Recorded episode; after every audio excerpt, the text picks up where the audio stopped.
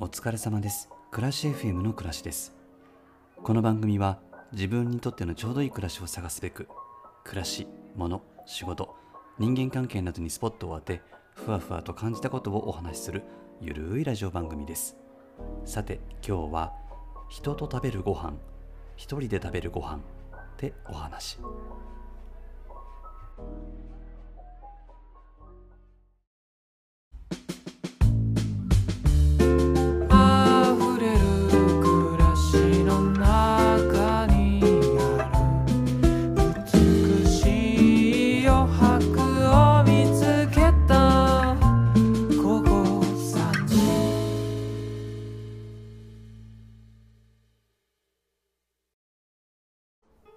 お客さんがうちに来た時に、まあ、お茶を入れたんですよね。入れるんですよね。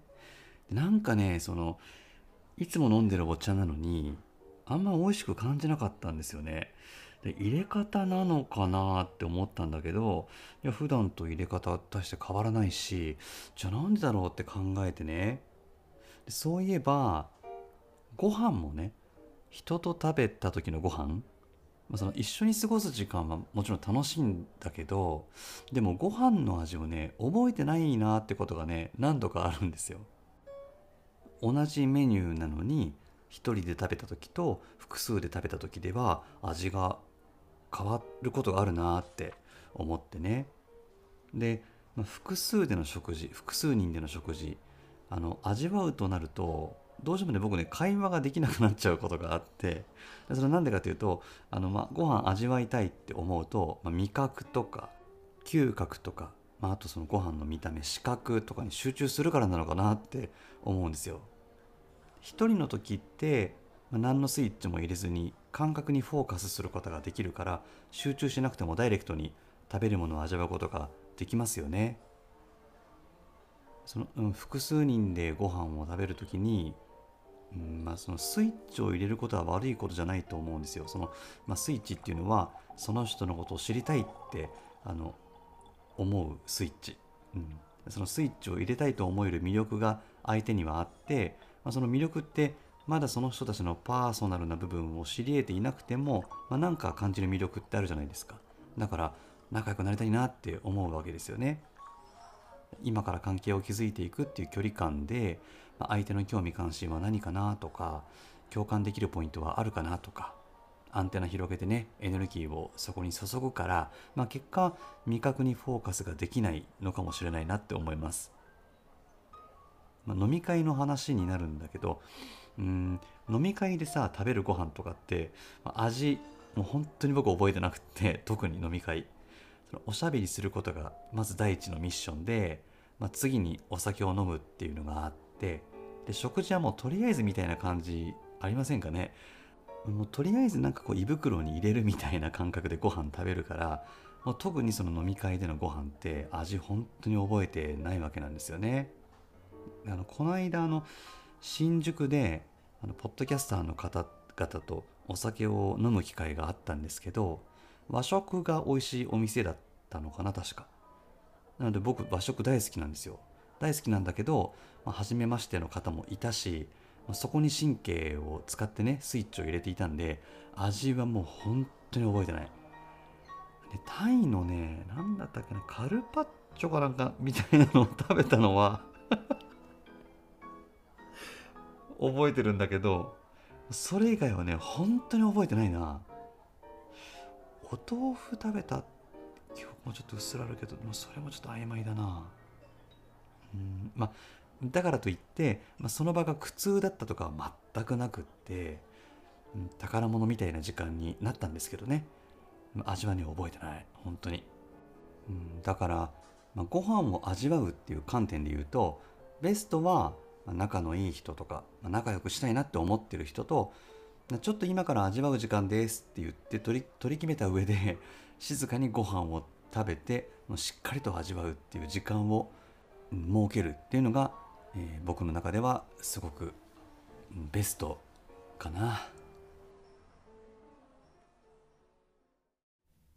はじめましてよろしくお願いしますって会ったメンバーと、まあ、ご飯食べに行ってね、まあ、緊張してるから味感じなかったんですけど、まあ、そのその時のメンバーと全く同じメンバーでその2回目もう1回同じ店に行って同じものを食べて味の感じ方はどう変わるのかっていう検証をねしてみたことがあるんですよね。まあのバイアスかかってると思うんですけどやっぱり1回目の時は本当に味を覚えてなかったんだけど2回目の時はちゃんとどんな味だったかっていうことをねきちんと記憶に残っていました。うん、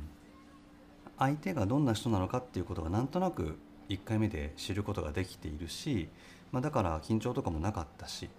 会話を楽しみながらの食事で味覚嗅覚にも意識を向けることができたんだなって思います。過集中みたいな状態になっているのかもしれないね。すごい集中してる状態だと傷ができて血が出てても痛み感じないみたいなことあるじゃないですか。だからそれと同じなのかもしれないね。緊張しすぎて相手のことを知ろうとしすぎて味覚と嗅覚オフになっちゃうっていうね状態なのかもしれないね。これあの人数にもよるよね。初めましてまあ初めましてに限らずだけど人とご飯食べに行って2人で食べに行くのと3人で食べに行くのとでもまたちょっとこう緊張度合いって変わってくるじゃないですか。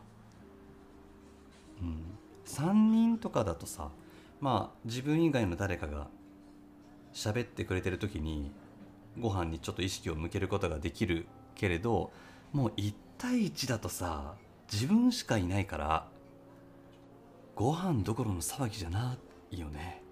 もうもったいないからさご飯。初めましての人と1対1で行く時にはもうご飯じゃないとこに行った方がいいね。お茶お茶だけとかにしよう。もうそれがいいよ。うん。まあでもさまあいろいろ喋ってきましたけどまあやっぱり一人ご飯はさ味に集中できるからすごく美味しいんだけどでもさ人と食べることでなんかお互いにみんなでね美味しいねってあの共感するとさそれがその共感がスパイスになってよりご飯が美味しくなっていくっていうことも絶対にあるとは思っています。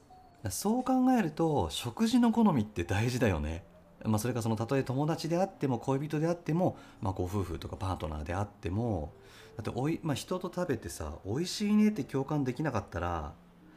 美味しさ半減するよね。ね。お付き合いされてる方々ってねデートに行く時にさ味の好みが違う者同士だとどういうふうにご飯行く場所決めてるんだろうか。気になるな。うん。やっぱりそう考えると自分が食べたいご飯は一人で食べに行ってマイペースに味わった方がいいね。ま結局一人がいいっていう結論に至っちゃうなこれはでもこれこれこうやって言うとさご飯誘われなくなっちゃうかもしれないからちょっと困っちゃうけど。まあでも誘ってくださいぜひ。美味しいご飯を。美味しいご飯を食べに行きましょう。美味しいと感じられるような関係性になれるといいですね。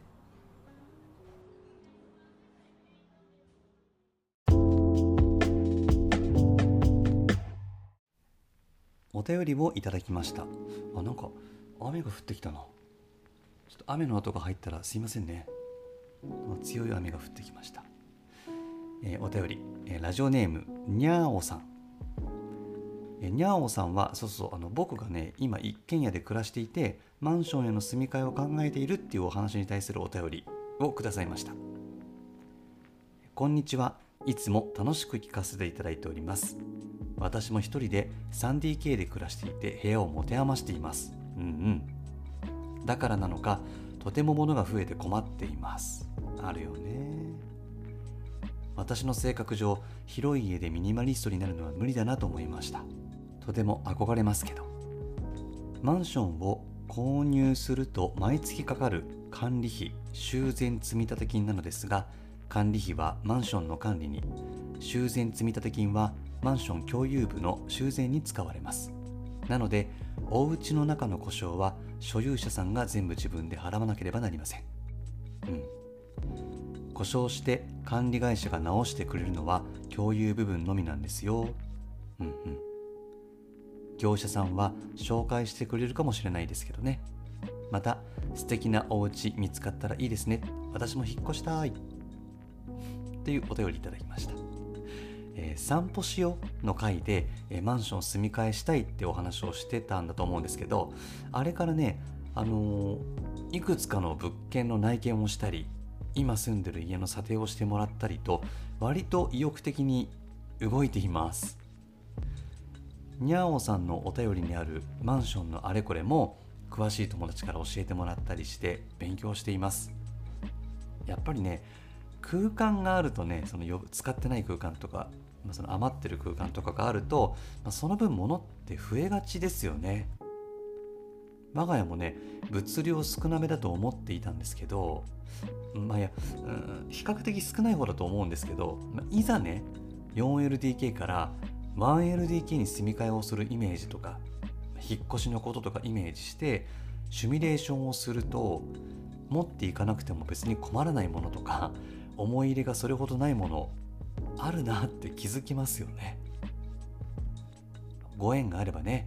今年中には引っ越しできるかもしれない、まあ、その時に引っ越しで苦労をしないように久々に断捨離スイッチをパーンと入れて、えー物の見直しをしようと決意をし今少しずつ始めています。梱包したりね重いのにわっせわっせ運んだりしてまで持っていきたいものなのか？という視点で考えるとなんでこれ今までうんご招待時に持っていたんだろうかって感じちゃうものね割とあるもんですよね、本当に必要なものだけ本当に大事だと思っているものだけ持っていけるように引き続きものと向き合っていこうと思います。にゃおさんお便りありがとうございます。